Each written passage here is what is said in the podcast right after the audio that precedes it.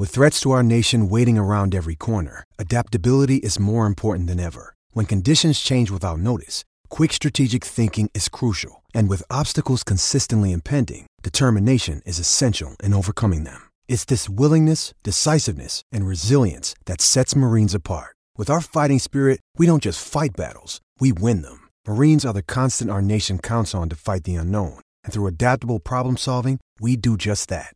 Learn more at marines.com.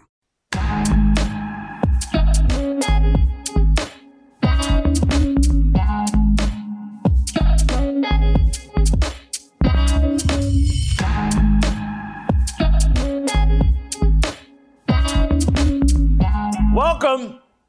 Welcome to Fearless with Jason Whitlock. I am Jason Whitlock. Happy Friday to you and yours.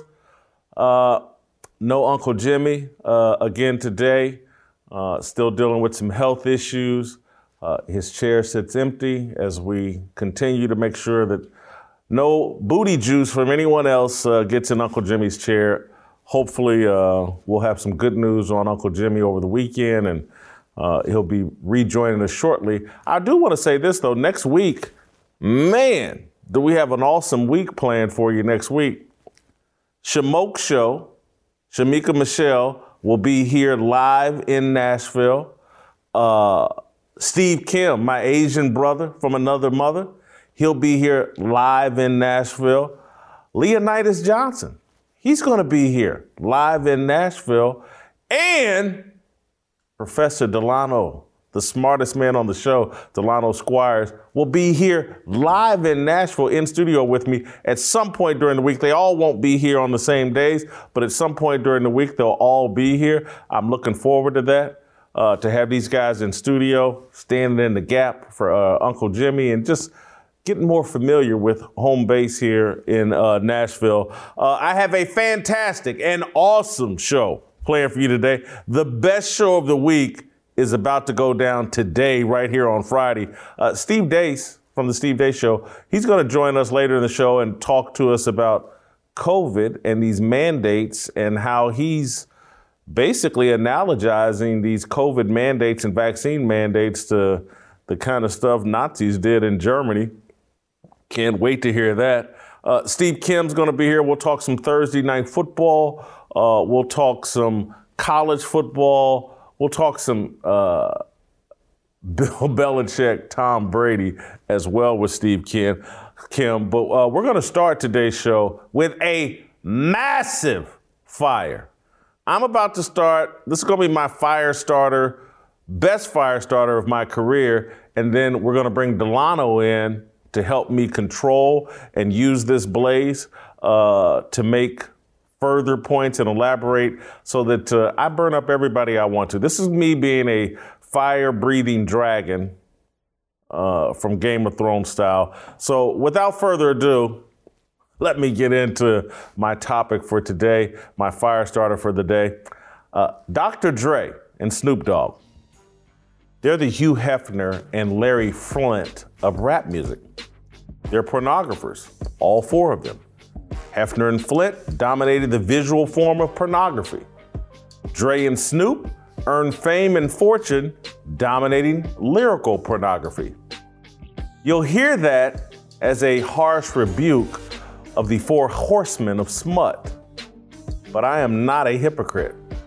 I wrote for Playboy magazine. In June of 2008, my name appeared on its cover alongside a lovely photo of a model Jade Nicole. Years ago, I attended two parties at Hefner's mansion. I've socialized with women who graced the magazine's pages. Dr. Dre is the only celebrity who has made me feel starstruck. His mastery of music and beat amazes me. In the 1990s, I shook his hand at a Mike Tyson fight and mumbled a few words, signifying my astonishment and admiration. I don't have a problem with Dr. Dre, Snoop Dogg, Hugh Hefner, or Larry Flynt. At one time, I adored and supported their work.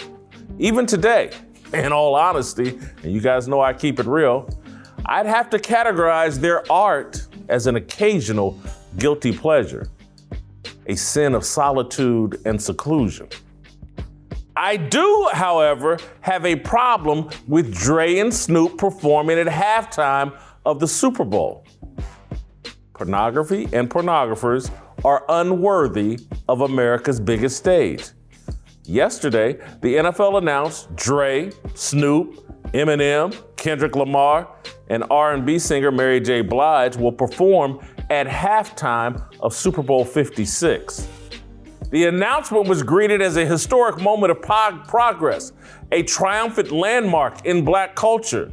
The country's strongest pop culture force, the NFL, the number one TV show on five different television networks, wrapped its arms around commercial hip hop music.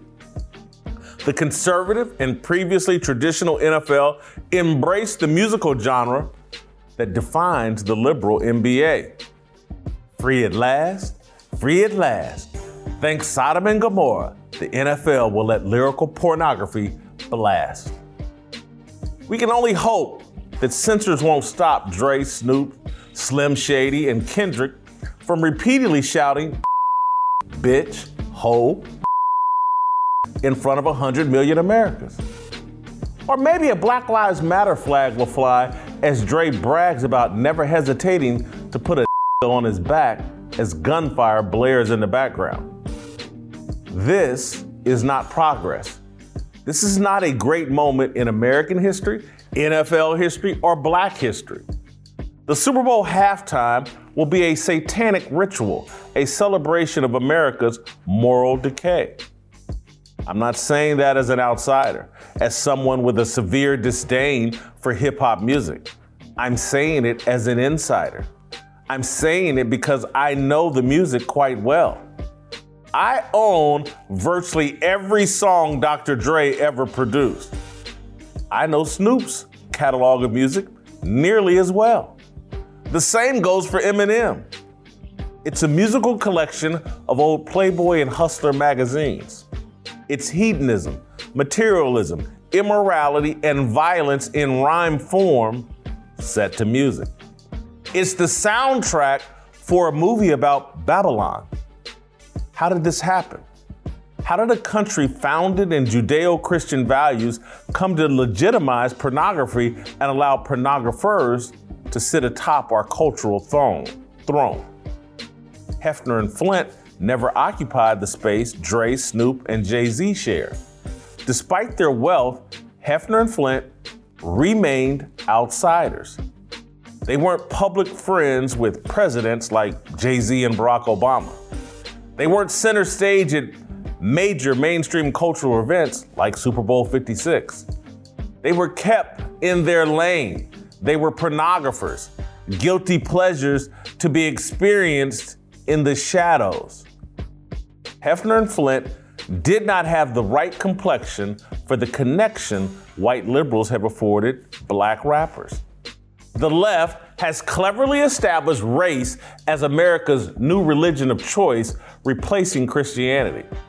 Black is the highest denomination of the left's race religion. Their doctrine argues that bowing to blackness is a righteous and responsible response to America's history of racism.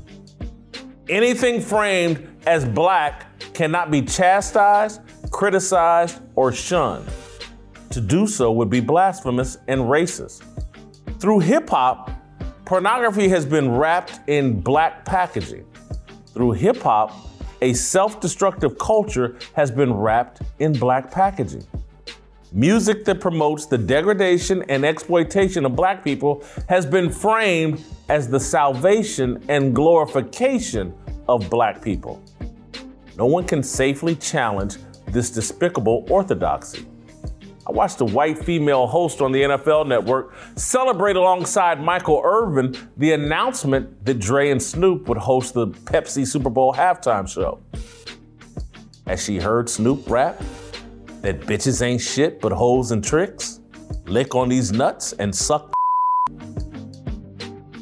Does she remember Dre's lyrics on the NWA song One Less Bitch? We're in the Me Too era and everyone is going to catch amnesia about Dr. Dre's violent assault on Dee Barnes in the 1990s. That's the power of the race religion. Dr. Dre is black. His history of violence towards women is irrelevant. Look, I'm all about forgiveness and people moving past their mistakes. I've certainly been allowed to move by, beyond mine. But Dre's 2015 album, Compton, featured Eminem rapping about making the women he rapes orgasm. The race religion is killing America. The Alphabet Mafia, BLM, LGBTQ, CRT has wrapped every issue in black packaging. Earlier this week, Playboy magazine promoted a bunny outfit using a young black man as the model. The gay and transgender issues have been framed as a black issue. We're being used to promote causes that defy God and the principles taught in the Bible. But you go right ahead and celebrate Dre and Snoop performing at halftime of the Super Bowl. Keep being a useful idiot in the race religion. Black power, baby. Have at it. I'm done with it.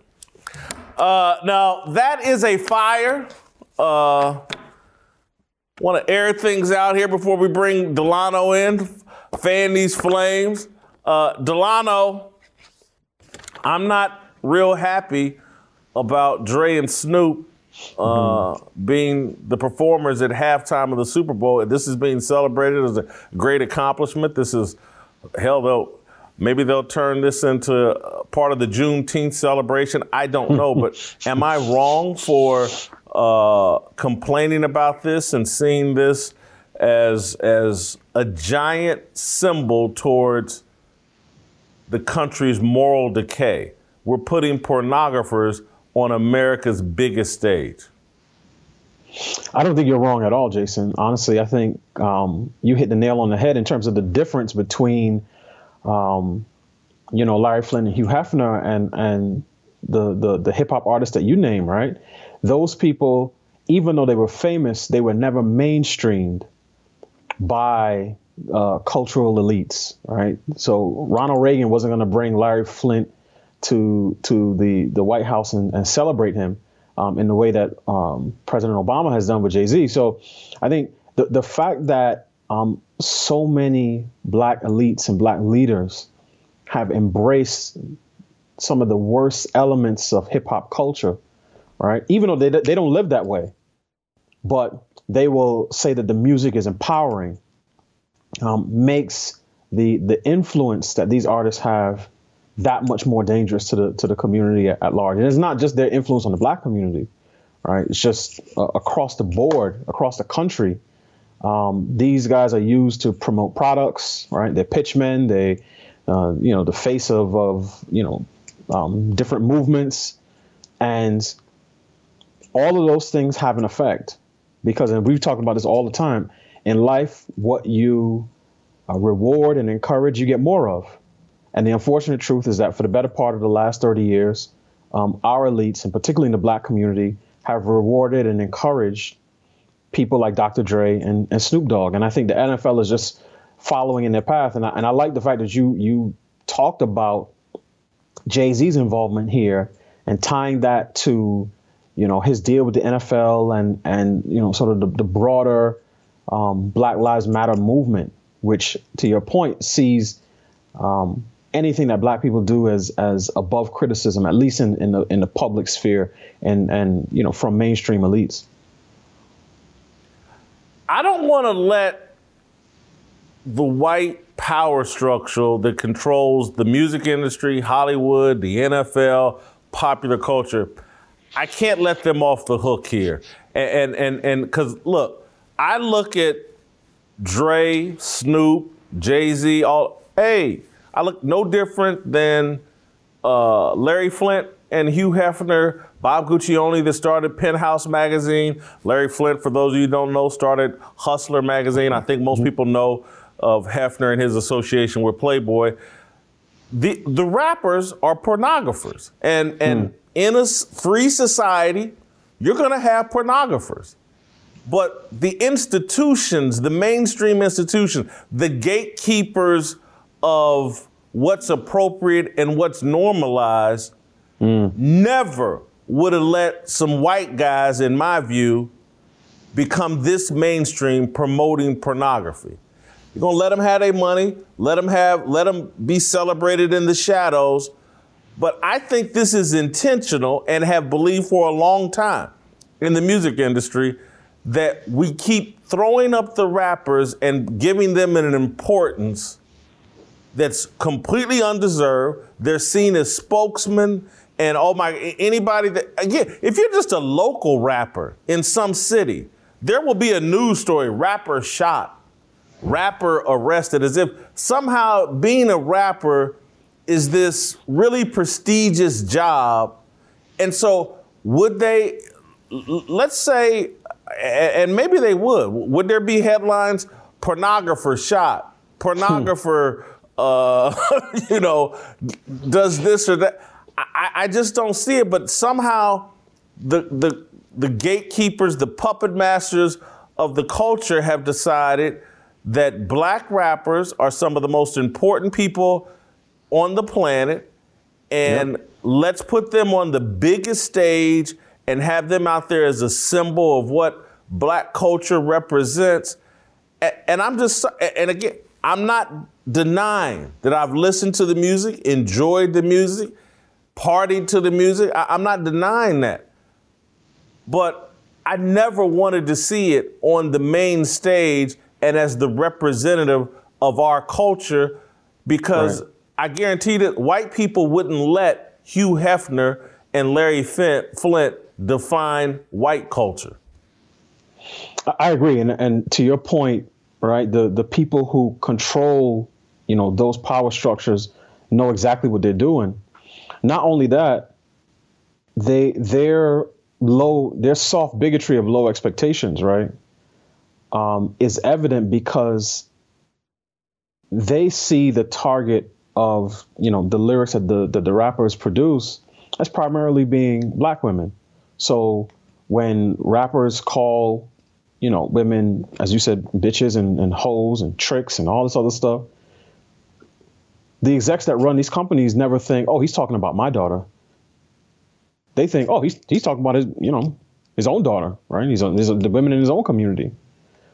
I have a hard time believing that they would take the same approach to this music and this culture if the rappers ever trained their eyes and their and their um, lyrical content on the execs themselves and their families and their mothers and their daughters.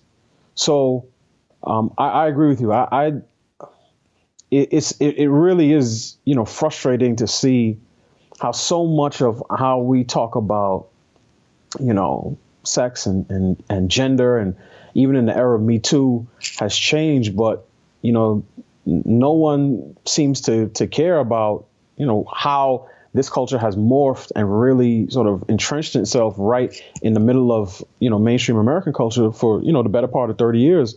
And as I said, when you when you reward people financially, um, when you reward them culturally, when you uh, provide them social esteem and social status for promoting violence and degrading women and and glorifying drug abuse, you shouldn't be surprised when you get more of that. And the reason, and a lot, I can hear the critics now, they'll say, oh, well, the, the majority of people who buy hip hop are white, you know, white suburban kids. And I mean, I, I haven't even looked at the data recently to see if that's still the case. But ultimately, it doesn't matter because if we operate from the assumption that representation matters and, and kids want to be what they see, then we should believe that the people who are most likely to want to emulate the artists are the ones who look like them. Because that's the argument people make when it comes to, you know, wanting to see more black doctors or black lawyers or engineers or vice president or, you know, any other elected office. It's that no, the the, the young black kids who are in there, you know, in grade school today will look up one day and they'll see President Obama and they'll want to emulate him. Okay, well, if we believe that, then we also have to believe the, the opposite is true that those same kids who see people like Snoop Dogg, who, and I know we're going to get to it in my own column, I, I talked about, you know, the, his his lyrical content, the fact that he once showed up to an award show with two women um, on leashes and, and dog collars. Um, the fact that R. he bragged Kelly, about, you're talking about. No, no, no, no. I'm, I'm talking about Snoop Dogg. Oh, Snoop. I'm sorry. Yeah. Yeah, Snoop Dogg. Um, he showed up to, to an award show with two women on, on dog collars and leashes. He bragged about being a pimp um, and described the women that he was pimping. It was a, a steady stream of, of B's and H's, right, for about three minutes. Um, even up to last year, right? In, in case people think, oh, well, you're just, you know, nitpicking Snoop's historical record. After the tragic death of Kobe Bryant, when when Gayle King um, interviewed, I want to say it was Lisa Leslie, and asked some questions about, you know, Kobe's, you know, uh, old rape case and how he would be remembered, right? Snoop responded with a video where he called Gayle King, and again, excuse my language, audience, a funky doghead bitch. That was his response to Gayle King, noted journalist and obviously, you know, best friend of Oprah Winfrey. Um, he also, at least in my opinion, implied a threat to her in terms of if you don't stop, we're gonna come get you. And for a guy that has professed an, an affiliation with the Crips for again over 30 years, that actually means something. And I mean, the response from certainly from the mainstream was tepid at best. Snoop has not, you know, suffered any social penalties for that. He still gets to smoke weed with Martha Stewart. He still gets to pitch products. Um, so when when Don Imus makes uh, an inappropriate comment about black women, his career and his reputation is forever linked to that specific comment. But when Snoop Dogg does it, even as I said, up until last year, he suffers no real penalty. He said he talked to his mom. His mom told him he's out of line. He gave some half-hearted apology, and that was it. Everybody moved on. So it, it's clear that both, you know, within sort of the the the white liberal mainstream as well as the black liberal mainstream, um, neither party sees these people and the culture that they promote as as a problem for the rest of society. And what you're really talking about, Delano, is, is something I'm trying to open people's minds to. We're being used to change Yes. America dramatically. Black people and the issue of black race and racism is the packaging that every issue co- LGBT and transgender issues are all attached to race and blackness because the left has figured out if you put it in the packaging of blackness, no one can question anything. right. And so if you want to make it so that a, a, a, a, human being, a man, a, a biologically born man, can go compete against young girls in track and field or whatever sport he wants, package it in blackness and say, oh, this is our black people of, are queer and uh, transgender people and they're at risk and they're low. Put this black umbrella over it and no one can say a word and and they've done it with the LGBT issue. That's why black men are the face of the gay movement. And and and if anybody wants to, anybody with a religious backbone or upbringing at all, that want, you know, I'm not that comfortable with same-sex marriage. Well, you're racist and or, or, or you're homophobic, which is akin to racism. They've all been packaged together, and they, I'm t- this morning I was talking about because you know all my friends are guys I played college football with, uh, and we're on the text string together, and and before I could even say a word on the text string, it pops up one of my friends. Mm-hmm. very Smart guy, successful guy, whatever. He was already playing the race card on the Super Bowl halftime deal and was mm. saying, oh, you know, basically he was saying that, you know, white guys won't be comfortable with this and blah, blah, inferring, but not directly, but he was inferring that they're racist and that's the only reason why they would be uncomfortable with this. And, and I'm just like, wow, man, this dude got a daughter. Mm. And he's list, he knows this music as well as I do. Mm-hmm. But because he's, his vision and his thoughts have been so clouded by race, that's all he can think about. It's like, oh my God, Snoop and Dre, they're black, and and and this is something for black people. And so, who cares if they put out music that denigrated my daughter, my ex-wife? Mm. Who, who, who cares that whatever they said about my mama, sisters, any of that? Who cares that they put out music that has defined us as criminal thugs? This is a sign of racism that people are uncomfortable and they're they're going to sing clean versions of their song and so let's ignore it Let, let's ignore the fact that we, we are mainstreaming an immorality that defines this country and our entire culture. And, and this is why white people have to, they can't sit on the sidelines on this issue because this race religion that they've created and, and, and making blackness the highest denomination of this race religion, it's the tool they're using mm-hmm. to dramatically change this country in ways that I'm just sorry. If you're a believer or have any sense of morality at all, you just can't be this. Com- and, and, and look, my friends and anybody that knows me knows that I, I'm a sinner, but, but, but damn it, all this stuff just being mainstream and, and, yeah. and acting like there should be no shame around any of it. I, I'm, we're Babylon. We're Sodom yeah. and Gomorrah. We deserve whatever destruction and hell is rained down upon us. The NFL and the Super Bowl is the biggest stage America has. 100 million people are going to watch that game. 100 and I think the ratings may get, peak during halftime. And, and we're sending out Snoop and Dr. Dre. We're sending out Hugh Hefner and Larry Flynt. here, mm. here, America, this is who best entertains you and represents the culture we've created. I'm, I'm just, I'm at a loss for thought, word. I, I, I half of me feels like giving up. I, I don't know what to do. I, I, can't believe I'm living in this time. Yeah, I'd, I'd like for the, the for the audience to do like a, you know, a quick thought experiment, and to ask how likely it would be that the NFL would bring on a um, distinctly public Christian artist to perform on the halftime show. I'm not saying somebody who says, you know, be I'm a good person. I walk grandma across the street. I know. I mean someone who publicly declares that, you know, Jesus Christ came to save sinners and that he is the Lord of all and if he's not Lord of all, he's not Lord at all, or whoever, right? Even if it was a rapper, even if it was someone like Bizzle or or uh, a rapper like Trip Lee, right? How unlikely it is that the NFL would bring on someone like that. But when it comes to this other religion, they have no problem with their high priests and high priestesses. They have no problem promoting their values, right? because in, in many respects, this this is where our society is. It, it has degraded, it has decayed. Um, that which is used to be normal is now um, on the fringes, and that which was on the fringes has now been normalized. And as you said, I, I think you hit the nail on the head.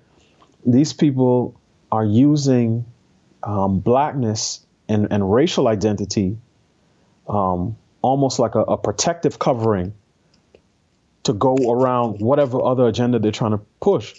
You mentioned LGBT. Um, um, there's also abortion. Every time abortion gets gets brought up, uh, you know, whether it's in the culture or in the halls of Congress, right after they talk about abortion, and and I saw I actually saw a video of this yesterday with you know Representative Cori Bush and Ayanna Pressley. It's always about um, black women and other marginalized women and queer folk and, and non-binary people. But I'm like, why, why is why is their conversation about abortion always centered around black women, right? They did it even um, uh, last excuse me last year in the height of the pandemic, when when one magazine put you know two plus size models on on the cover and they said, you know, this is what a healthy body looks like. You know, they know that one of the, the models was was black because they know that if people criticize um, that cover or that model, much as is the case with Lizzo, they'll say fat phobia is a is a function of white supremacy. So what, whatever um, disorder or dysfunction they want to promote on a given day, to your point, they know that wrapping it in blackness uh, gives them you know a certain level of protection against criticism. Um, and I wish more people would wake up to that because they're they they're doing that strategically and they're also playing on our on our history. So that's why every new movement is the new civil rights movement, and they know that if they use that language, it's a lot easier to get black folk on board because many of us, like anyone else, we want to feel like good, decent people, and we think it's indecent to secure rights for ourselves and then be told that we're denying them to somebody else. Um, and I and I think that is an Achilles heel in the black community that is being attacked relentlessly by the powers that be. Um, and white liberals take advantage of that all the time. And I, I, said in one of my last columns, one of the reasons it's a lot harder for them to um, scare Hispanic folks in the same way is because th- there's no Jaime Crow for them to talk about, right? There's no uh, Spanish Selma for them to draw on. Because you're talking about people who come from different countries with different cultures. The only thing that unites them really is a language, which is Spanish. But there's they can't manipulate them in the same way they try to manipulate black folk.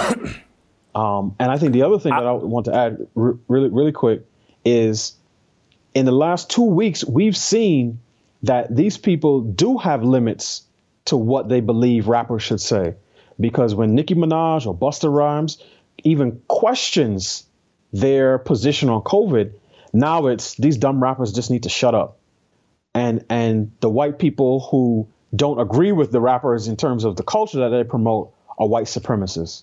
So they, they clearly are able to to reason morally. It's just that they they the people that I'm talking about, the the Joy Reids, the the you know the folks at the NFL who are promoting this stuff, um, they just promote the wrong things, and I think that's that's the biggest issue.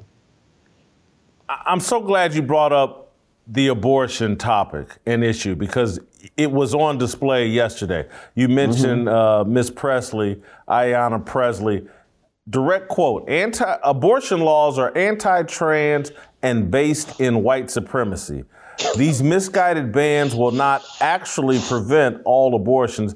They simply put safe and necessary abortion care out of the reach of our most vulnerable, specifically our lowest income sisters, our queer, trans, and non binary siblings, black, Latina X, AAPI, whatever the hell that is, uh, immigrants, disabled, indigenous folks, and none of this is happenstance. Rashida Tlaib, this is what she had to say yesterday. Uh, Black Lives Matter should be at the forefront for every policy that we ever do in this country. She's talking mm. about abortion, but somehow this is a Black Lives Matter issue, although what? They're killing 20, 30 million black babies a year. So this to me sounds like a, bl- a Black Death Matter issue more than a mm. Black mm. Lives Matter issue.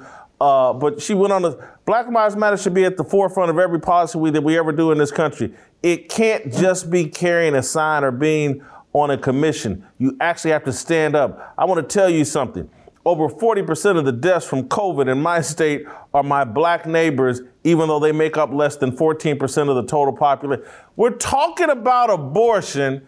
She's turned it into COVID. She's turned it into Black Lives Matter. They're playing a game. Yeah. This is so obvious. They're using race. It's it's the red uh, flag or towel right. they wave in front of a bull. bull. Look yep. over here and ignore the reality, and we keep going for it. And and I just I I, don't know. You you you you hit on something right in, terms of since Roe versus Wade, the, the estimates um, are that about 20 million black babies have been aborted since Roe versus Wade, you know, was handed down by the Supreme Court. But the, it, it really is frustrating because we are being led, and I'm talking about the American public, by people who are so completely inept and mediocre, right? That it's just becoming more and more obvious they run to the same four or five talking points. All they see is race. It informs their entire worldview. They, they lack such self awareness that they promote abortion, which again is the, the taking of innocent life in the womb, as something that uh, uh, aligns with Black Lives Matter.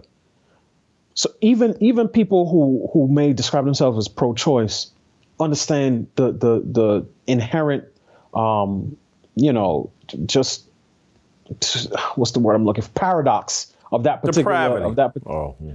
Well, it's, it's the depravity, but but when you put those two things together, right? Killing more black babies Gotcha.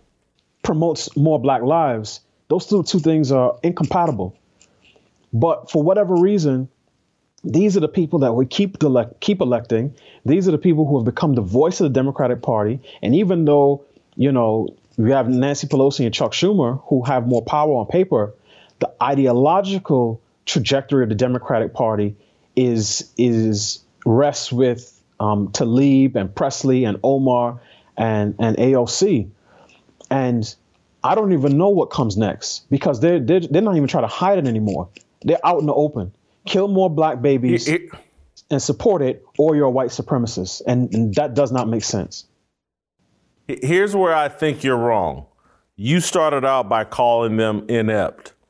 I'm arguing these guys are very strategic, very clever. They're Fair. outsmarting us.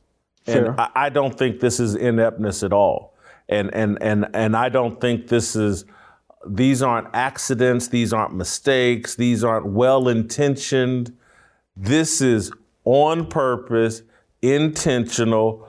It's eugenics. It's uh, a genocide of black people. You go back to Margaret Sanger, who started Planned Parenthood and was part of the eugenics movement, spoke Yeah. to the KKK. Th- th- th- we keep acting like, I'm just going to keep it a thousand percent real. Let's go. We keep acting like because maybe AOC will spread her legs for a black man, and I say maybe because she got a white man, uh, a white man for a boyfriend. But we keep acting like because she might, or she got a friend who might, that oh she's really on our team. Who else would party with us, do drugs with us, lay down with us? Uh, it might be, you know, keep your enemies close or your, your, your friends close and your enemies closer or whatever. The, the very people that we think are our best friends mm. are the people killing us. Yes. And and we keep, oh, it's just an accident. Well, damn it, if every day, if, if they're killing me every day on accident, at some point, I, it, it can't just be an accident. And, and I, I say this, and Delano, I, I, I got to wrap up because I got to keep moving. And, and I know we haven't, you know, I'm not going to wrap up because I'm going to let you talk about your R. Kelly column. But I just want to make this one point, let you react to that, and then we'll talk about uh, the column you, you wrote about R. Kelly and how it connects to all this. But you know, this week, uh, a conservative friend of mine who is a Trump supporter invited me to uh, his family's home for a meal uh, and big, large gathering of people. And uh, 50, 60 people inside this house for the meal. And there's a handful, five, six black people there as well. But but these were all what people would call these crazy Trump supporters or whatever. But what I saw was some people that love God. And uh, what I experienced was some people that played, had a band come in and play gospel music, had a minister come in and, and talk about spiritual warfare. I, I, I saw some people that just like, if, if, if you love God, they love you, and they want to share what God has done for them with you and, and see if you can experience it. And and and I'm I was just sitting there and and because again I got friends across all political spectrums, mm-hmm. or I used to, and I still love my friends on the left. I'm not sure how they feel about me. They put some distance between themselves. But but but when I think about my friends on the left and what they have invited me to, mm. generally speaking, it it it revolves around some form of debauchery. And and when I'm sitting here amongst 50, 60 people that have invited me to fellowship over food and talk about how God can work miracles in your life and, and provide a direction for you and true happiness or whatever. i- i- i- It's like, man, we got this whole thing messed up. And, Yeah. and, and, and as black people, we have to snap out of this or we need to acknowledge we have no faith in God. We don't, we're not really Christian. What we are are cult members of the Democratic Party, and we're cult members of the race religion, and that race trumps everything for us. We would rather uh, be on the wrong side of God and on the right side of whatever the racial discussion of the day is and whatever Twitter tells us we should. Because I'm just, this whole thing, the Super Bowl, the experiences I had this week, it's all just baffling and just makes me angry and just more wanting to be more honest and trying to just shake people up, man. We can't continue down this path. We cannot continue to be the useful idiots, the Trojan horses of mm-hmm. a satanic left movement that just wants to mainstream all forms of hedonism, materialism. Uh, you know, they're, they're really bringing back bigotry uh, and, and overt racism, except now everybody, oh, it's happy now because we get to be at the top of the black supremacy uh, hatred mm. religion. And I want no parts of that. Just like I didn't want no parts of the, the white supremacy movement, I don't want any parts of the black supremacy movement. So I say all that. You can respond to any of that or tell us a little bit about uh, your column today on R. Kelly and how it relates to our discussion today. Sure. I mean, it, it really does dovetail really nicely with, with what you wrote because I think at the end of the day, um, there are people who are willing to to sacrifice the the well being, um, particularly of our women and girls, um, to advance their own agenda, whether that is a political agenda or a financial agenda. So so my piece on R. Kelly basically made the argument that the reason that he was able to operate with such you know impunity for so long um, is because for for many of us in the black community we see ourselves as primarily victims of a racist legal system, as opposed to victims of of you know, generally speaking, of violent crime, and in this case, victims of you know, you know, sort of perverse perpetrators. So whether it's R. victims Kelly, of disobedience to God. Let's try that one. But then go ahead. so so so whether it's R. Kelly, O.J. Simpson, you know, um, Michael Jackson, Bill Cosby, you hear people say the same thing.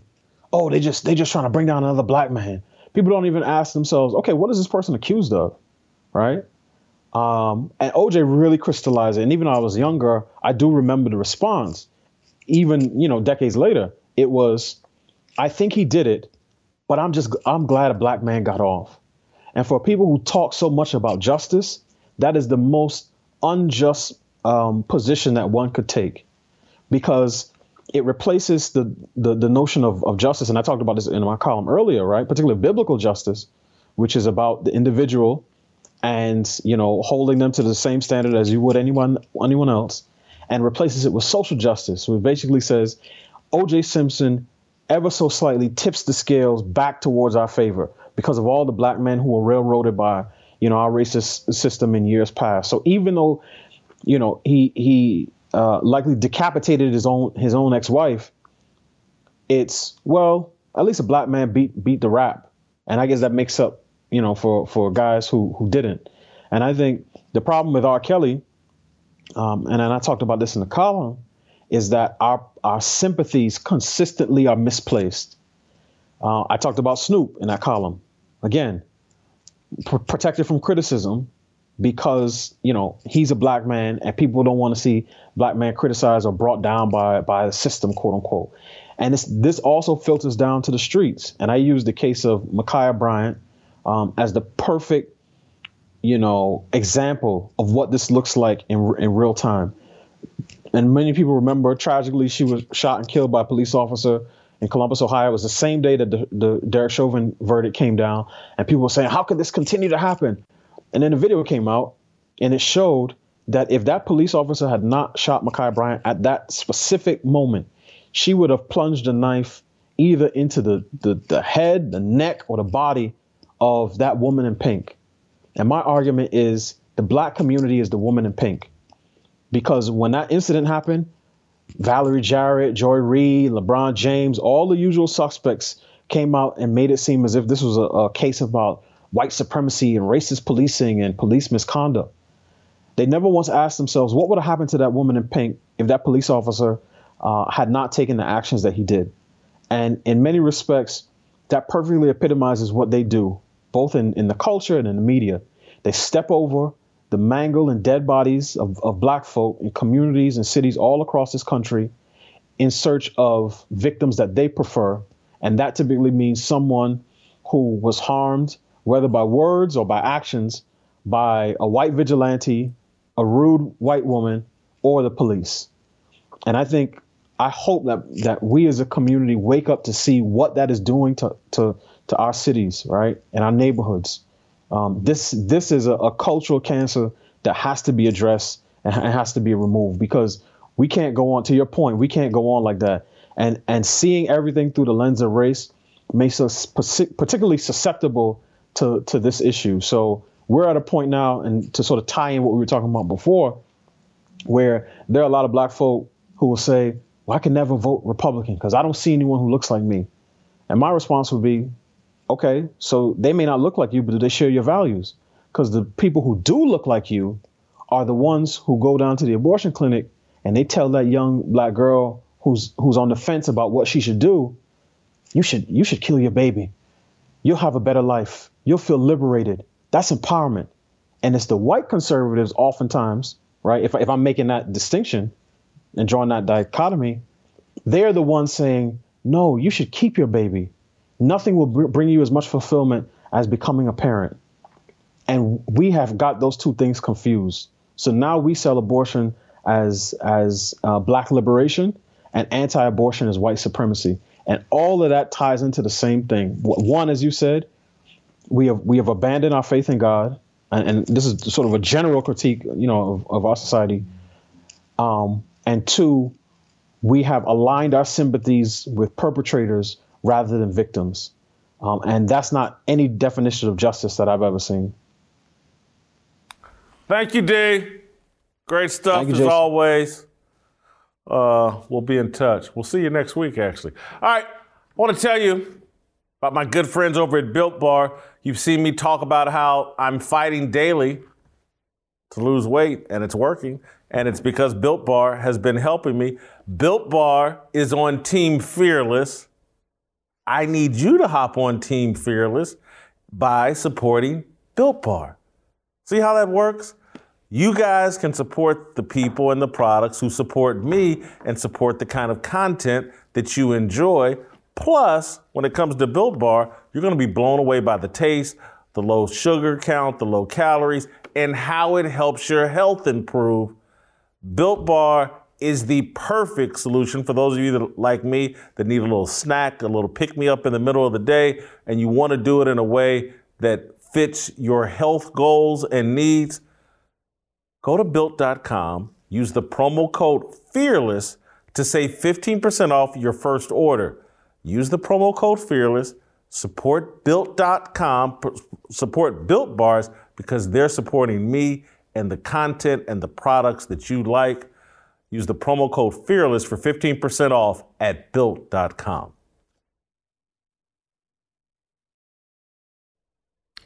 All right, welcome back. Time to talk a little sports with our mate. Not that we weren't talking sports with Delano, we were talking about the Super Bowl halftime, but uh, time to roll out to Los Angeles and bring in uh, Steve Kim, uh, our main man, our Asian brother from Uncle Jimmy's mother, I think. Oh, that's probably not the right thing to say. Uh, yeah, that's uh, that's probably. I, I, I probably regret that. But Steve, uh, I want to get your initial thoughts on my thoughts about the Super Bowl halftime. You live out in Los Angeles. You're probably a Dr. Dre groupie, Snoop Dogg groupie. Uh, you can't wait to say and the N word uh, all during the Super Bowl Jason. halftime. I'm, I'm sure. Go. I'm sorry. Go ahead. Go ahead. i will be honest with you. Even though I am from the quote unquote West Side, right right around their ascension is when I started to kind of move West away side. from hip hop.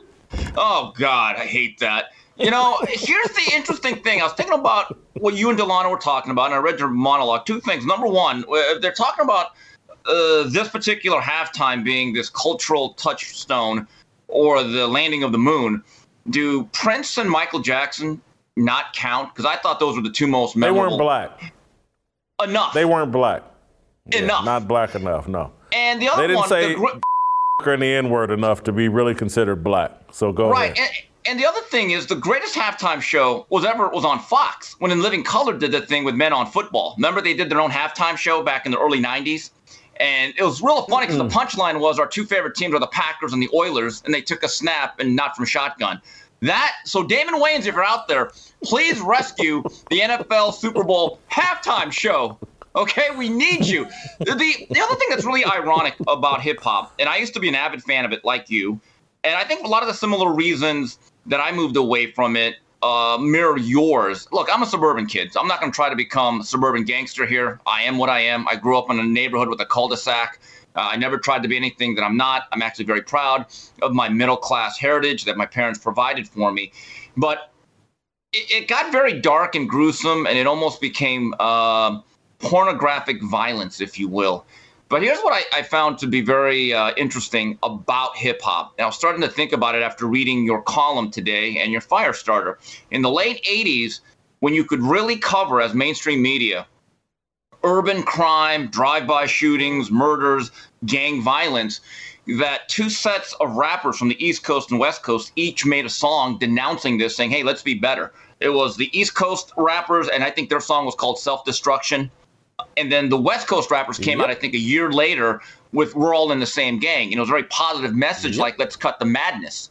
There used to be a time that hip hop was a thought leader, not just for the black community, for everybody. You can learn stuff from it. And as the rise of this type of hip hop that you denounce, and I kind of agree with Jason, is the fact that, believe it or not, Rock Rakim, Public Enemy, Poor Righteous Teachers, anyone that was really conscious or educated, simply did not have room in that realm, and they got relegated. And there was a point when I grew up that many of the hip hop artists actually not only went to high school and graduated, they went to college. And it was not a bad thing. Now, if you admit that you have a degree, it almost ruins your career. Listen, I, I sit here. There, there, was a rap group called the College Boys. I owned their yep. album or their CD, uh, and and I've written about the pivot in hip hop numerous times, and I do think it was calculated, and people love. It's like when they made the movie about NWA.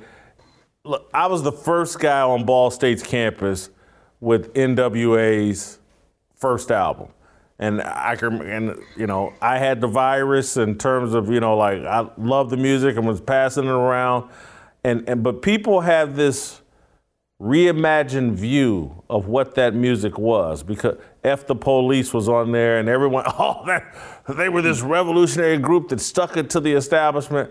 And I like, no, no, no, no, no, no, no. Go listen to the album and go write down what the message is from every song in there. And it's all highly negative, highly profane, highly degrading towards black people, women, uh, promotes violence towards black men. Again, NWA did one song, F the Police, that, you know, is exaggerated, its impact and its social conscience and all this other stuff. But the rest of that music is is hot garbage. It's like this morning I listened to uh, uh, Dre's One Less Bitch. And, and I'm just like, how in this era of Me Too is Dr. Dre doing halftime? Is Harvey Weinstein going to produce it? I mean, literally. Because I can guarantee you this if Dr. Dre was white, they wouldn't let him escape all that baggage and all those lyrics. In 2015, he comes out with Compton, and, and Eminem is talking about even the girls I rape. He said it. I'm mm. just I'm just keeping it real. This is who we're putting on at halftime. That's why I'm using the actual words, the actual lyrics, because I just I want it in people's face because we're trying to sanitize this, and it's a joke. Let me keep it moving though. Uh, I want to talk a little bit about uh, Thursday night's game, just briefly. Urban Meyer, I did. I wish I had tweeted it at the time, because now it's just like revisionist history. But I was saying at the time, kick the field goal yes. with 58 seconds right before half. You have a chance to go up three scores and you're a winless team, and it, it, you know, look, if there had been five minutes left, four minutes left in the half, I would go for it because now you're pinning the guys back and they punch you the ball and you get another shot at it. But with that little time, you kick the field goal and you go up three scores, and the whole I said, this is gonna come back to bite them in the rear. So I wish I had tweeted it so I'd have proof, but that's what I was thinking, and, and it just I thought that was a mistake of greed and uh, you know, I, I, how do you feel about Urban Meyer after last night's game? Well, again, I, I want to check his heart rate.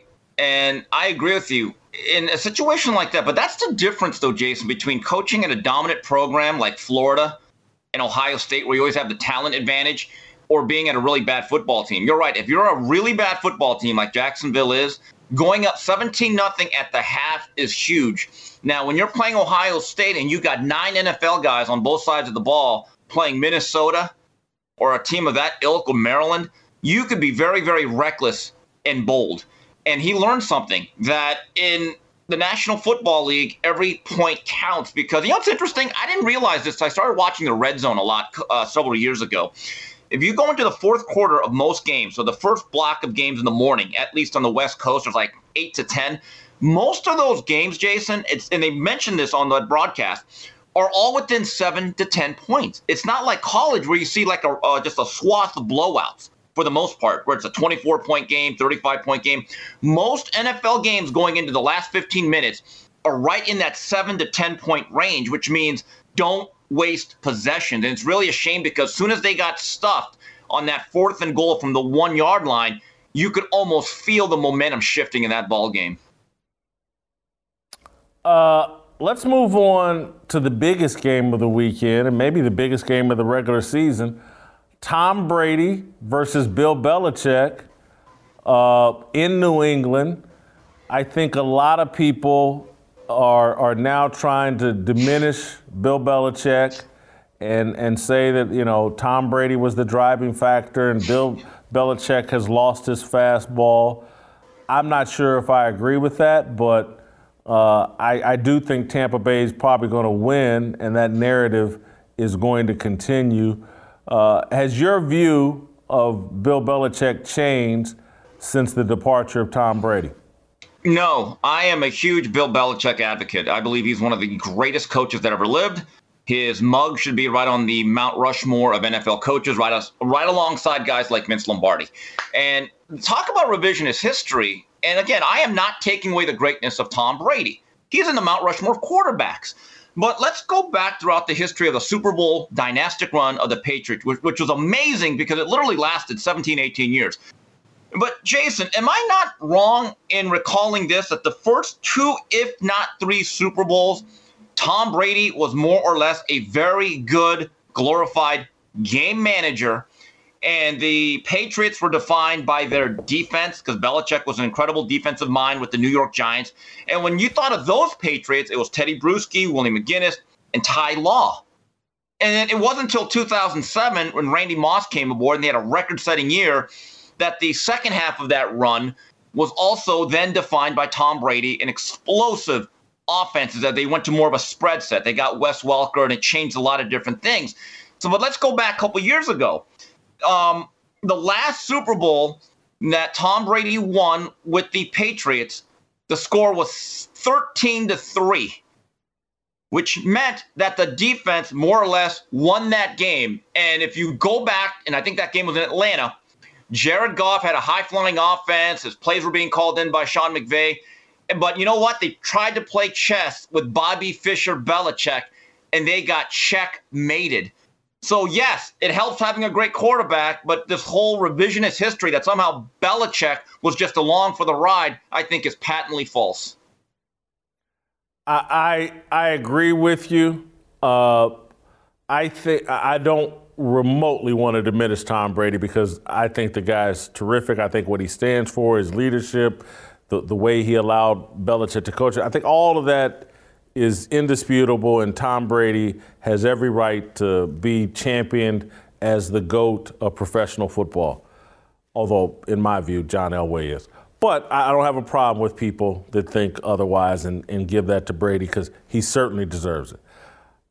I do want to say, though, that I believe any reasonable, objective, hardcore view of Brady would say he's dominated the softest era yes. of NFL football. When, when they, you know, he, remember when his knee got hurt by Kansas City Chief, I think Bernard Pollard, and they basically illegalized hitting quarterbacks in the knee. And, and so the, the NFL, over the course of Brady's 20 plus year career, has just gotten softer and softer and softer. Receivers can run over the middle without much fear of getting their heads taken off the way they used to be able to. And, and, and it's quarterbacks can't be touched and all that. And so, of this very soft era of NFL football, Tom Brady is by far the greatest. If he had to play during Elway's time or Terry Bradshaw's time or some of the guys, I, I'm not sure if if he would put up the numbers and have had the success that he's had.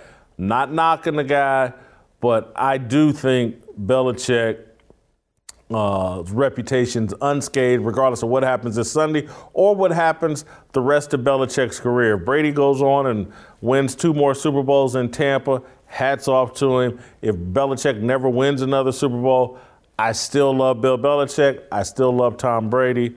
Uh, before I let you go, I want to ask you some college football stuff, uh, and and I'm not I'm not going to start with Alabama Ole Miss. I I think Notre Dame's going to beat Cincinnati. I think Cincinnati's overvalued. Steve Kim says what? To a degree, you're right, but Notre Dame's not that good either. I mean, they struggle with an FSU team that still has not won. They pulled away from Wisconsin. They nearly lost to Toledo. This is a game where the Cincinnati season comes down to a three and a half block on NBC. Uh, for Desmond Ridder to really leave his mark on college football, and Luke Fickell to become the next head coach at USC or whatever program wants to pay him seven, eight million dollars. Notre Dame is going to be interesting if they have their quarterback Jack Coan got injured, banged up. Offense didn't really seem to leave a beat without him. He's very, very immobile. A lot of interesting storylines here. Brian Kelly had a great run at Cincinnati. Marcus Freeman, the Cincinnati defensive coordinator, is now at Notre Dame. Uh, I don't know how good Notre Dame is. I've seen several of their games and outside of pulling away from Wisconsin late last week in Soldier Field, they have not looked like a top 10 team. Um, and we'll see. Cincinnati's playoff, their hopes and dreams all come down basically to this game. It's fascinating. Lane Kiffin can stamp himself as legitimate by beating Alabama and Nick Saban this weekend. And ba- to me, erase all the jokes about Lane Kiffin. I, I, think Lane Kiffin's a good coach. I, I, don't know if he's up for beating Alabama, but he's got a hell of an opportunity this weekend to stamp himself as, you know, to erase some of the memes and some of the jokes about his past. I'll say this I think it's already happened.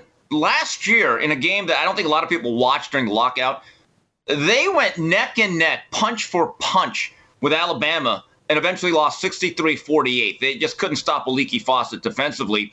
But Lane Kiffin changed the course of Alabama football. And I give Nick Saban credit because he evolved as a great coach.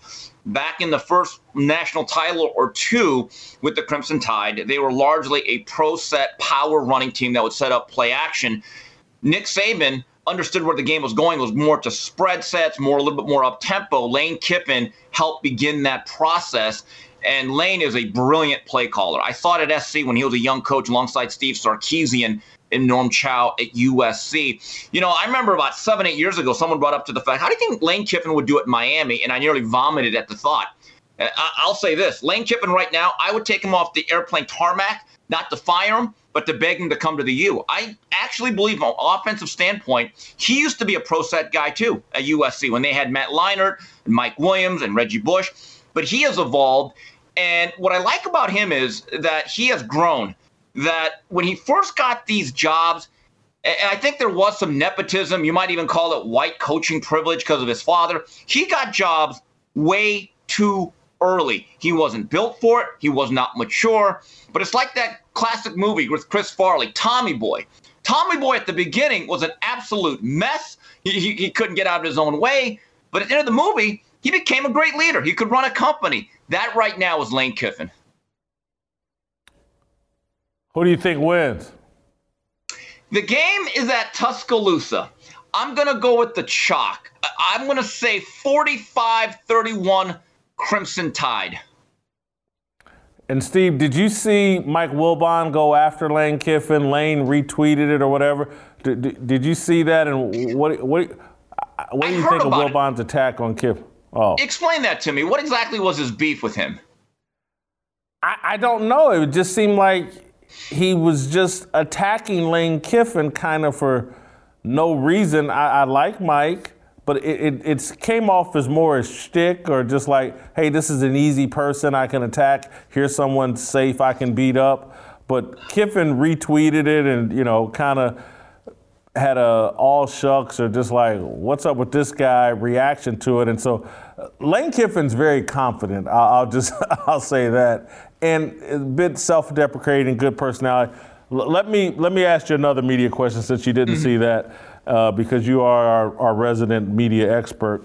Uh, Marc Lamont Hill, uh, mm. hospitalized this week with a heart attack after making fun of Jonathan Isaac and his position on uh, COVID.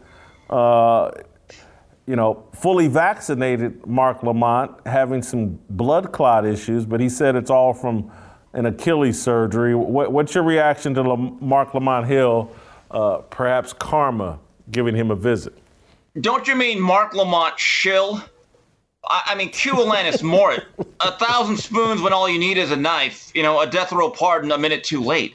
Here's the thing. First of all, I hope he recovers. I, I don't wish, wish ill health on anybody. I think it's terrible when, when people do that just because you're on the different side of the political spectrum or the street.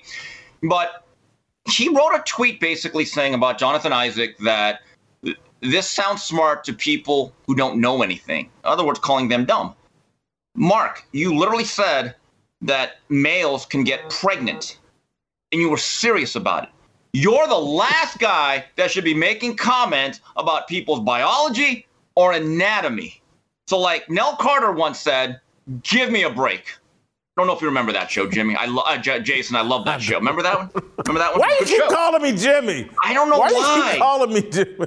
I don't know, because he's the real star of this show. Oh, and by the way, Jason, I want to yeah. tell you one thing. Uh, I hope yeah. we have time. Yeah. I one of my readers uh, is more of a boxing fan. He's a person of color that works in the medical field. Saw our segment on Isaac and Kyrie Irving, and he had a disagreement with me. He said, "Steve, I want to tell you this right now. I would not dismiss Kyrie. He's actually a better spokesman." For this than Jonathan Isaac because he's the one that's in the major media market. He's an all star player. He's the one with shoes. He's the one with real influence, and he has no ties to the right wing or to being Trump. He's the one that's pro black. His message will resonate much louder and further than Jonathan Isaac. And he happens to be a medical professional in New York who, in two weeks, may not have a job because he's one of the medical workers in that field that is pushing back against the vaccine mandate. And that's a story that's not being told. Is a lot of people in the medical field. Again, it's one thing to question Jason Whitlock and I that we're not doctors, we're not in the medical field. I get it. My best friend, who I'm going to be spending all day uh, tomorrow watching college football, he's in the fire department on the medical side. He even tells me that a lot of people that work in hospitals that are in that industry they are hesitant also. So to just cast Jonathan Isaac as this nut job who's bought into right wing politics, I, I look at that as being completely dishonest. Jason, Jason. Uh, Steve, I'm gonna give you two more minutes because I want you to. I want your take on one other big news in the media world. People asked me to comment on it. I chose not to because I've already stated my opinion in full. but uh, Katie Nolan is out at ESPN, and I just saw an article in The Guardian today that said that, you know, ESPN made a tragic mistake not building their entire network around Katie Nolan. She, you know, and at one point, I mean, years ago, she, I think it was Variety or GQ or someone called her the future of sports television. Uh, Katie Nolan no longer at uh, ESPN. Uh, your thoughts? This reminds me of that. I'm going to draw an analogy to baseball. A guy hits 270 at age 22, and people think this is going to be the next Tony Gwynn, and it, they sign him to like an eight year contract. Two years into it, you're like, oh, geez, we just got a 270 hitter. This ain't Tony Gwynn. I'll give T- Katie Nolan credit for this. A couple years ago, a f- show that I watch religiously because I'm a football guy is NFL Films Presents, and she was the host. She was actually very good at that. She was cute. She was funny. She actually knew her football. Big Patriots fan. It worked. She was a good host. ESPN, I don't know what they thought they were getting. And I remember watching a small snippet of her show on ESPN Plus where she hosted her own show. It didn't work. It, it just, I don't, I don't want to say it was like the magic hour with Magic Johnson because uh, no one really cared about it, but it was just bad. And you're, you're just, just kind of like, it's all these forced jokes. You had these writers, and every time she do a punchline, everyone would kind of laugh nervously because I guess we're supposed to laugh. I, you know, a pet peeve of mine was people say, Steve, you want to hear something funny? It's almost like they're forcing you to laugh if it's not funny. And that was the thing with Katie Nolan. It's like she never really said anything funny. She always stayed in this like political or sociological sphere, so she wasn't allowed to be funny.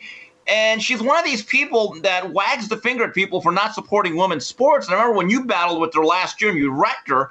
Um, if you go, and someone pointed this out, if you look at her social media posts, she's never at WNBA games. And I, I, thought right there she lost a lot of credibility. So I have no ill will to Katie Nolan. I think she fits a particular role. She's good at certain things, but ESPN picked up a bill of goods in a sense that she wasn't capable of fulfilling what they thought they were getting. That's what I would say about it. Jason. Thank you, Steve. Have a good weekend. All right, you too. All right. Now I get to talk about my favorite. I love eating, I love food, I love good ranchers. And you need to love good ranchers too because they love me and they love this show. And because they love America, they love American farmers, they love the best grass fed beef uh, that's produced in the world. It's done right here in America. You should be supporting good ranchers. They got all the meat, seafood, chicken, shrimp, whatever you want, they got it. But more than that, people ask me all the time, they realize we're in a culture war. They realize that this show rages against uh, the people trying to destroy this country. And they ask me, hey, wh- what can I do? What can I do? You can support good ranchers. You can support the people that are supporting me and this platform. That's what you can do. You're going to eat. You like steak. You like chicken. You like good meat. Why not spend it with a business and a company that likes and supports you and your point of view? That's why you need to hop on board with Good Ranchers. If you subscribe, you'll get $20 off and free express shipping. Get steakhouse quality for less than $5 per meal. You're going to eat. Why not eat something really good that saves you money and supports America and the point of view that you support?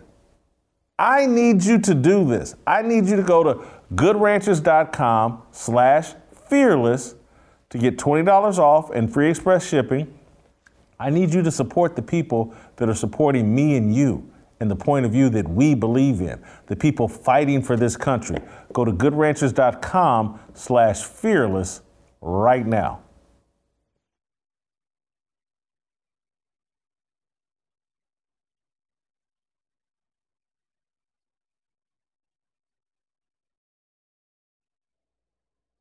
All right, welcome back.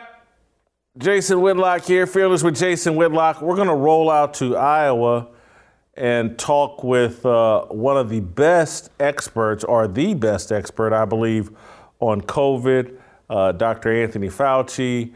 And uh, but as I give Steve Deace this praise, the host of uh, the Steve Deace Show on Blaze uh, TV, I also have to uh, say that Steve is also the worst handicapper, I believe, in all of sports. Steve keeps sending me really bad picks. And I said the next time I got him on the show, I was going to call him out because he's cost my mother a vacation that I had promised her uh, with some of his picks. And so uh, if I ask Steve for any picks here while I have him here as a guest, make sure you play the opposite. Fade. We're going to call it Steve Fade, is what we're going to call him. Uh, Steve Fade, uh, welcome to the show. As the great prophet Ice Cube once said, brother, you can't fade me. Okay? But uh, that, that notwithstanding, I won week one. You're only asking for one pick. I did win week one. Granted, the last two weeks, let's just say I won week one. Yes. we will say that. All right, you've written an update, a new chapter to your book, The Faucian uh, Bargain. Uh, it's called The Faucian Booster. Uh, so you've provided a booster to your book and a new chapter. What's your new chapter about? It's about the fight against vaccine mandates, uh, Jason, why they're unethical, why they're immoral, uh, particularly in the case of COVID 19. And when we finished Faucian Bargain, the, the vaccine rollout was just beginning. And, and, and the early months of the rollout, the data was very good up against the alpha variants, particularly in, in high risk and elderly uh, categories. So we just thought we would just leave the book here and then wait for a few months and, and see what transpired. Well, what's happened basically since about the middle of July is the vaccine data all over the world has collapsed. Uh, and it's because of uh, primarily that lines up with the ascendancy of Delta variant. There may be some some other factors involved as well, but D- uh, Delta seems to be the MacGuffin here that's causing or at least provoking this.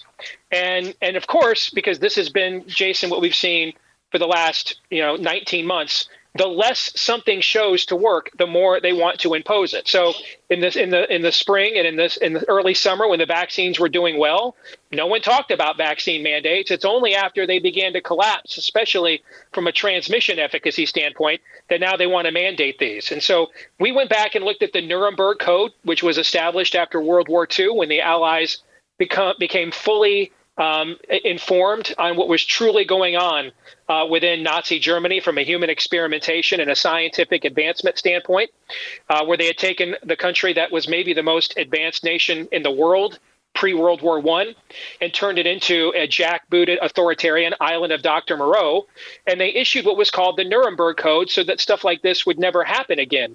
And if you look at the very first, uh, you know, prime directive, the first statement, there's ten of them in the in the Nuremberg Code. It talks about informed consent for human subjects.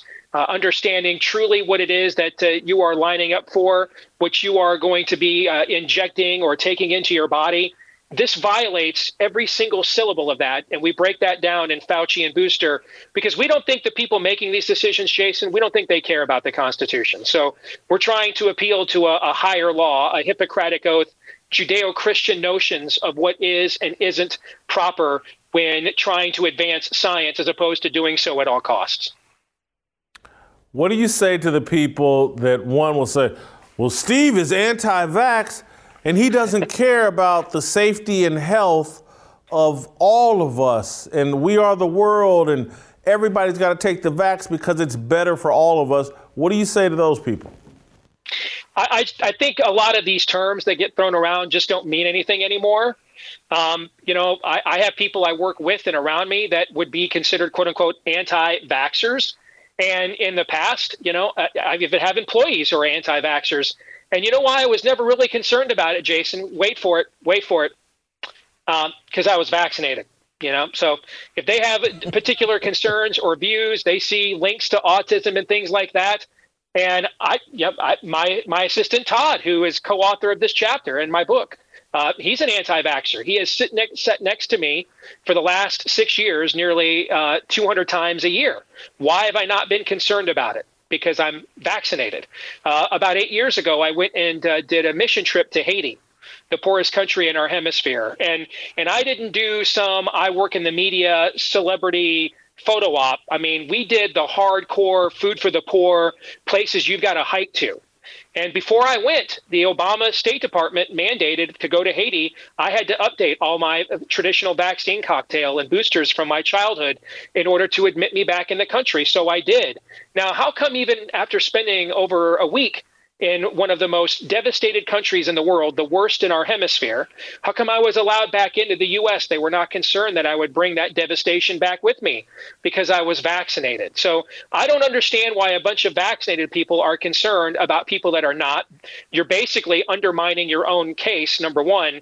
But number two, this really does come down to a personal decision now, Jason, because even Rochelle Walensky, the director of the CDC, she admitted to Wolf Blitzer on CNN back on August the 5th that these COVID vaccines don't stand up against transmission anymore.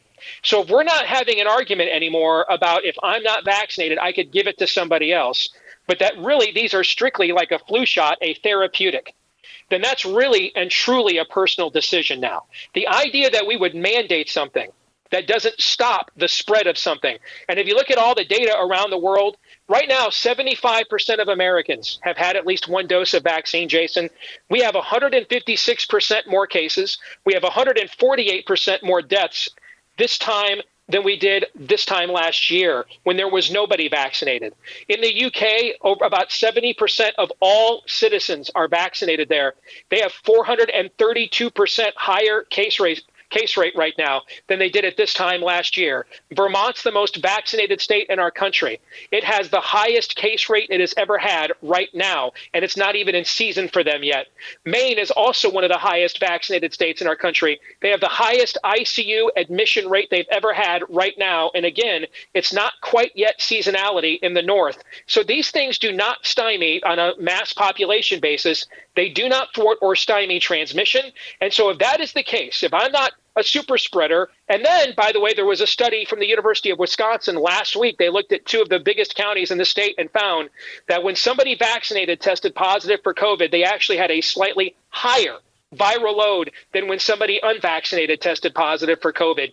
So if if if I can spread this, whether I'm vaccinated or not, then I have uh, then there is no moral or ethical position that justifies mandating these. Especially, Jason, when you consider that Moderna has by by efficacy, efficacy numbers, they have the vaccine that produces the most amount of antibodies, and yet this is the first time Moderna has ever successfully brought a, a product to market. They had previously been 0 for 9. Big pharmaceutical companies never even uh, invested and heavily in messenger RNA technology till 2008. This is the first time we've ever mass injected populations around the world with this technology. It's it's the very definition of experimentation, Jason. So if they don't stymie transmission and it's an experimentation, brother, you tell me what is the justification for mandating people take these because I don't see it. So, Steve, uh, I know that if not for a tragic skateboard accident, you would have played in the NBA. So let me ask you this hypothetical question. Right. If you had a 23 year old son who was in the NBA and in peak physical condition, like, say, perhaps a Jonathan Isaac, a Bradley Beal, uh, what advice would you give your 23 year old son in peak condition, and maybe you're 23, has no kids, but you know wants to get married and have kids, what advice would you give him about the vaccine mandate or about taking about the vaccine? Uh, Jason, if I had a daughter in that age group and she was either pregnant or wanted to be in the next year, I would tell her not to do it based on the data I've looked at. If I had a son in that age group, um, and they were healthy, like you said, had no pre-existing conditions, like a, a, you know the type of diabetes you're born with, not the type you give yourself chronically with bad lifestyle choices. Then I would also tell them not to do it because everything is a risk assessment, my friend. Everything is. We don't know. I mean, the, the more and more we learn, the more and more likely it is that the best we're going to say about the origin of this virus is that it leaked accidentally out of that lab and they were and that it's some form of chimeric experiment meaning a, a frankenstein's monster. We don't even know that it's not a bioweapon. We have absolutely no idea. And that means that we don't know what the risk for even an uh, the long-term risk is for even an asymptomatic exposure to a to the coronavirus we don't know that we also don't know what the long term risk is for injecting the nanoparticles of this messenger RNA technology into now almost 6 billion people. We have no idea what the long term ramifications are for that either. Everybody here is taking a risk. No one here is walking away thinking like I got this. You're not. You're, everybody's risking something here, and that means we really ought to be practicing maximum grace and empathy right now. Uh, and and you know, you wrote a column the other day for the Blaze that I that that I think you said something along the lines of, "Well, I took the risk, so you have to." And I think that is driving a lot of this. The idea that you have to have the same, uh, you know, uh, uh, response to something as me. Idolatry makes fools and cowards of us all, and that is far more of a premium in our culture today than information is. And so this really ought to be a period in time where we're really coming together as a society and realizing we truly are all in this together. We didn't do this to ourselves. China and probably Anthony Fauci's NIAID did this to us. And therefore, this is the perfect time, like a Pearl Harbor moment. We band together and, sacri- and sacrifice together and game plan this out together on how to get through it. Instead, what's happened is we have become even more balkanized and even more authoritarian. And those are very bad long term signs for the future of this culture or lack thereof. Steve, a lot of people will hear what you just said about coming together and they'll take that as an argument. Yeah, what Steve is arguing, we all need to take the vaccine. That's our sacrifice. Take this risk. I did, and it's unfair that I took this risk and you're not going to do it. We all, it, again, it's, it sounds like the message Jim Jones preached in Guyana. Right. We all got to yeah. do it together. We all got to drink this Kool Aid. That's how we come together. What do you say to that? I mean, that sounds like a, a chapter in a Left Behind book. Uh, but first of all, if the vaccine is so great, why are you worried about the risk you took? Number one. But but number two, there's things we still don't know. We have millions and millions of people like myself who have documented, uh, you know, former infections they've recovered from, what we used to call natural immunity. What Israel did, they they looked at uh, tens of thousands uh, of their own patients in a study just a couple of months ago, and what they found was that those who had a, who had recovered from a previous COVID infection, or what we used to call natural immunity, they were 13 times less likely to get COVID again than somebody who was vaccinated was. That they were 27 times less likely to get a severe COVID infection than somebody vaccinated was. Any day now, I've seen a preprint of it. Any day now, the Cleveland Clinic, which is one of the most prestigious medical centers in the country, right up there with the Mayo Clinic, they're going to release a study of their own employees within their own healthcare system that found no one in their healthcare system over the course of a six month period of monitoring them that was known to have recovered from COVID then ended up getting it after uh, recovering and having antibodies from a natural infection. Why do we deny this natural immunity? Why? Because here's the thing we don't know.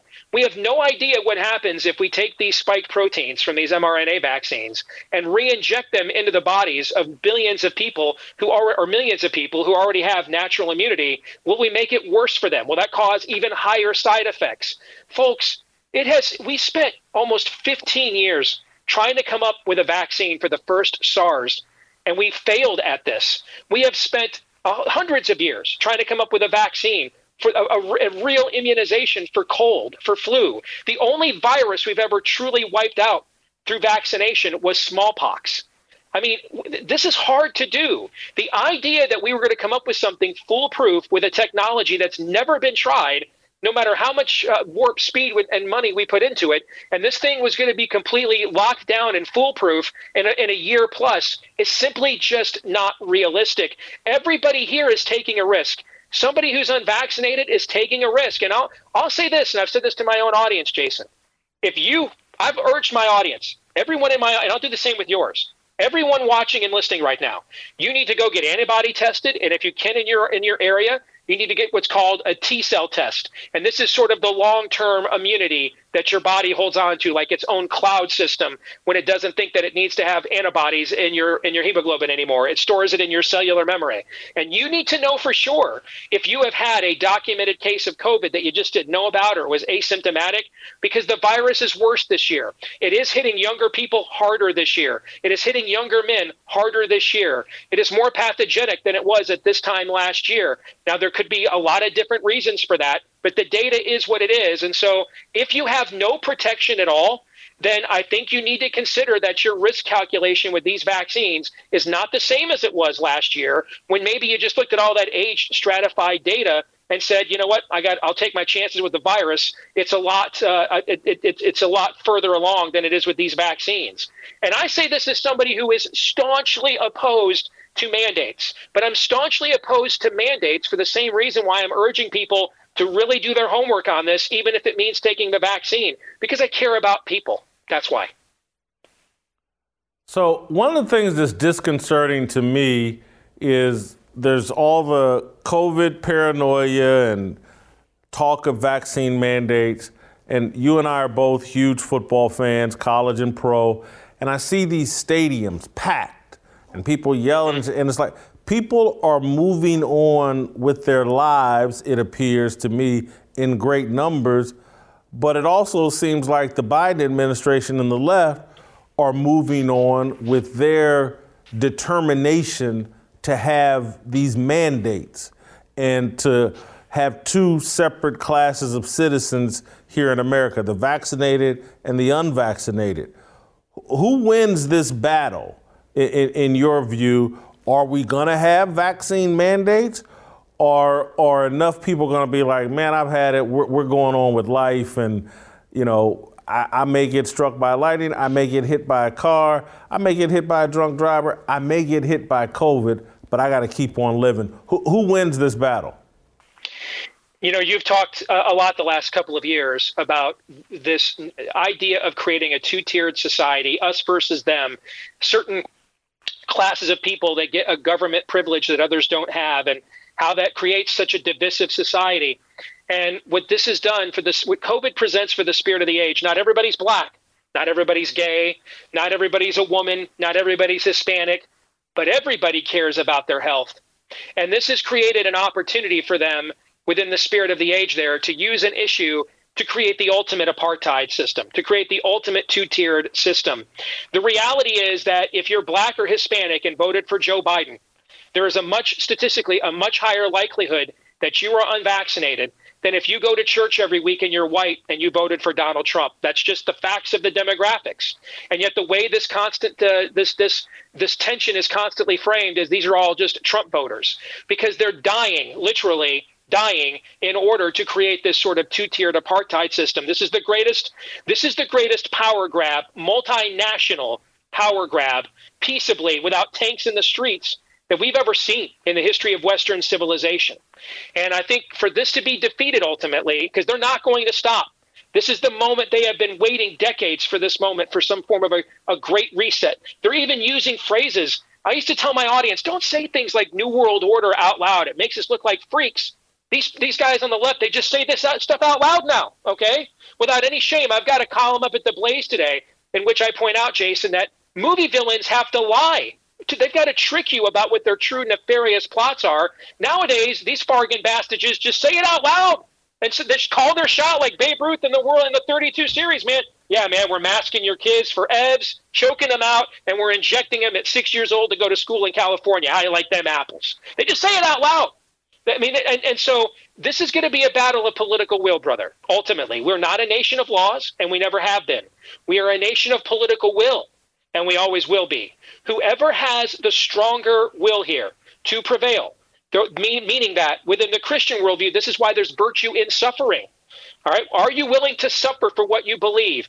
The civil rights movement suffered in full view of cameras all over Amer- middle America under high pressure water hoses in the 60s and forced people living in places like Ohio and Illinois that didn't care about the segregated Jim Crow South and, and, and forced them to, to come to grips with it, forced them to say, you know what, I'm going to call my congressman, make that stop. I don't want to watch that over the TV dinners with my kids anymore. They understood that suffering actually forces change. The apostles did this. This is how the early church basically conquered the Roman Empire. See, the other side is willing to suffer for what it believes in, and it's really willing to make you and I suffer for what it believes in. If we're not willing to lose some jobs, lose some businesses, lose some friends, lose some YouTube accounts, we're toast because the stronger will will prevail. Awesome job, Steve.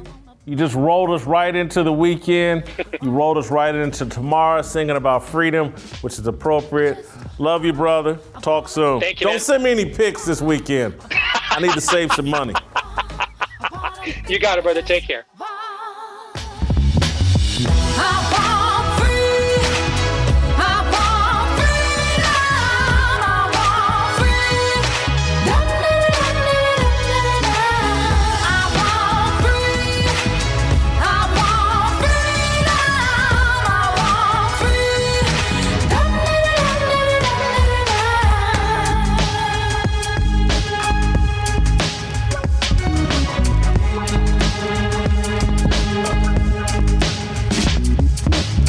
For the right sign, looking like it's my time, feeling all kinds of freedom. These words are our religion, our regrets and our decisions. We all wanna go to heaven with freedom. It's my obligation, no hate, discrimination, raising